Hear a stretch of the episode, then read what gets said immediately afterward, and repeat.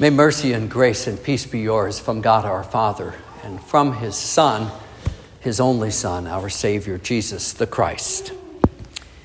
What do you need to travel? And I don't mean overnight, I mean for maybe three weeks and not across Texas, but around the world.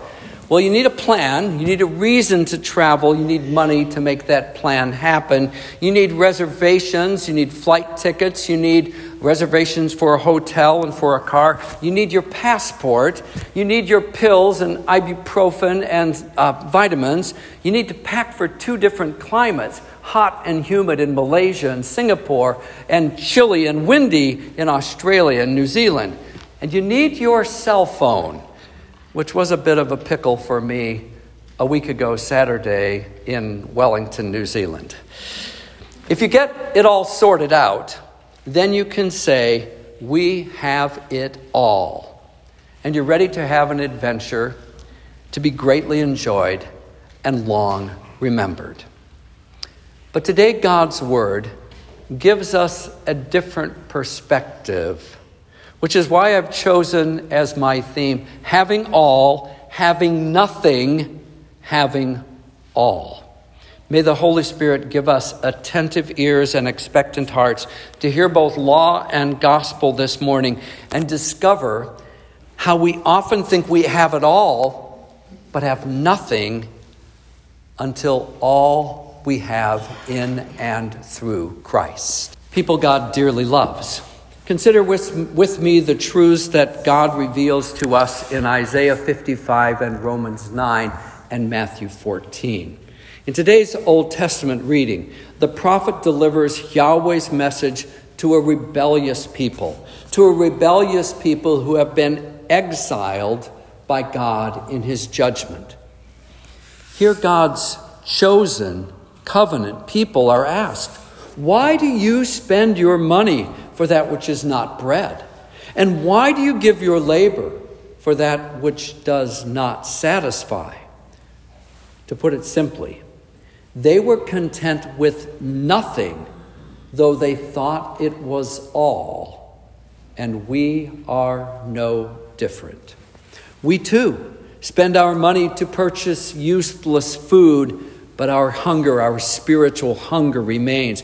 We too give our labor attempting to gain glory and status and possessions, but none of these can satisfy our deepest longings. We think we have it all, but we have nothing.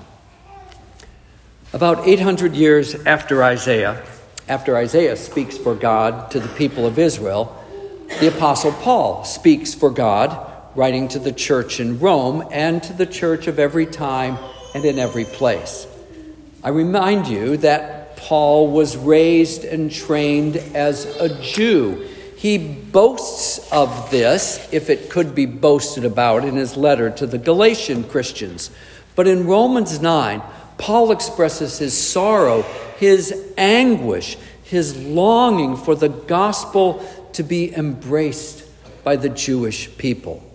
However, they think that they already have it all. You didn't hear all these words, but they are printed for you on the back of today's worship folder. This is what Paul names they have the adoption, the glory, the covenants, the giving of the law to Moses on Mount Sinai, the Torah, the worship with priests and sacrifices in tabernacle and in temple the patriarchs, and the promises of the Messiah. But they had and they have nothing at all without the Christ, without seeing and rejoicing that Jesus is the one in whom all these gifts are revealed. He was the one the gifts were pointing to. He is the one who will give this revelation and these rituals their full meaning. In Matthew 14, we follow Jesus with the disciples. Though our Lord tries to withdraw to a desolate place, place for rest and prayer, a great crowd hears and follows Jesus around the top of the Sea of Galilee. until the long day comes to an end, until their lunches are all eaten, until the sick have been healed, until the disciples see the reality and say, It's late, Jesus, send the people away. They have nothing at all to eat. Maybe in a nearby village they will be able to find some food. But Jesus replies, No, they don't need to go away. I won't send them away. You give them something to eat. How? The disciples sputter. How can we possibly feed so many? We have nothing at all. Well, okay, just these five small loaves and two salted fish. To which Jesus commands, Just bring the bread and the fish to me. Maybe in the resurrection, when we meet all the prophets, the disciples, and the saints, the thousands on whom Jesus had compassion that day, maybe we'll get to ask them, What did you think was going to happen? What did you think Jesus would do? We may never have that opportunity because in heaven there are no more questions. But I want to be, and I want you to be, as surprised as the disciples and the crowds were in Matthew 14. What did Jesus have? It seems to be nothing at all. But Jesus took the meager morsels, he looked up to heaven, he said a blessing, he went away to pray, and so he prays before this meal. Then Jesus broke the loaves and he broke the fish, and the bread and fish multiplied and filled the empty lunch baskets the disciples had gathered from the crowd. And they walked among them and said, Take as much as you want. There will be plenty. Everyone ate, each man, each woman, each child. And it was more than a snack, more than a nibble to quiet growling stomachs. They all ate about 5,000 men and the women and children besides. They all ate and were satisfied. And the disciples' scowls have turned into smiles. They had nothing at all. But by the power of God among them, they had it all. Does this miracle still stun us? Can it? Should it? Or do we, who fill our pantries and our cupboards with boxes of this and cans of that, and then go out to a restaurant where someone else prepares and serves the food, do we even know the reality of physical hunger and the desperation of wondering where the next meal will come from? But does this point us to the desperateness of longing to be fed spiritually? Here is truth for today. It is truth for you, and it is truth for me. We have nothing. We have nothing to bring to God. We think we have it all, but we are empty handed. But wait we have an example here this morning. Her name is Elizabeth Grace.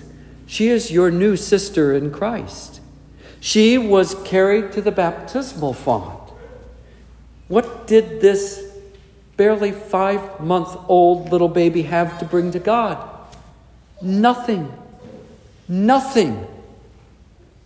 And everything which is what we have to offer God with Ellie. We bring all our sin, all our guilt, all our shame, all our despair, all our lostness, all our pride, all our worries, all our fears and by God's grace, work by simple water and His strong word, He gives everything to Elizabeth Grace and to you and to me. he gives cleansing from sin, claiming us as his adopted children, calling us daughters and sons of the Heavenly Father, clothing us with the righteousness of Christ, connecting us to Jesus' death and resurrection, and connecting us to each other within the body of Christ. For we are given everything, all that we need to satisfy us. And one more contrast between law and gospel. We believe the lie, the lie that we have it all. We boast in our manufactured goodness. We believe in our false security. We rely on our brazen independence from God. We trust all the wrong answers, all the false, false hopes, all the empty truths.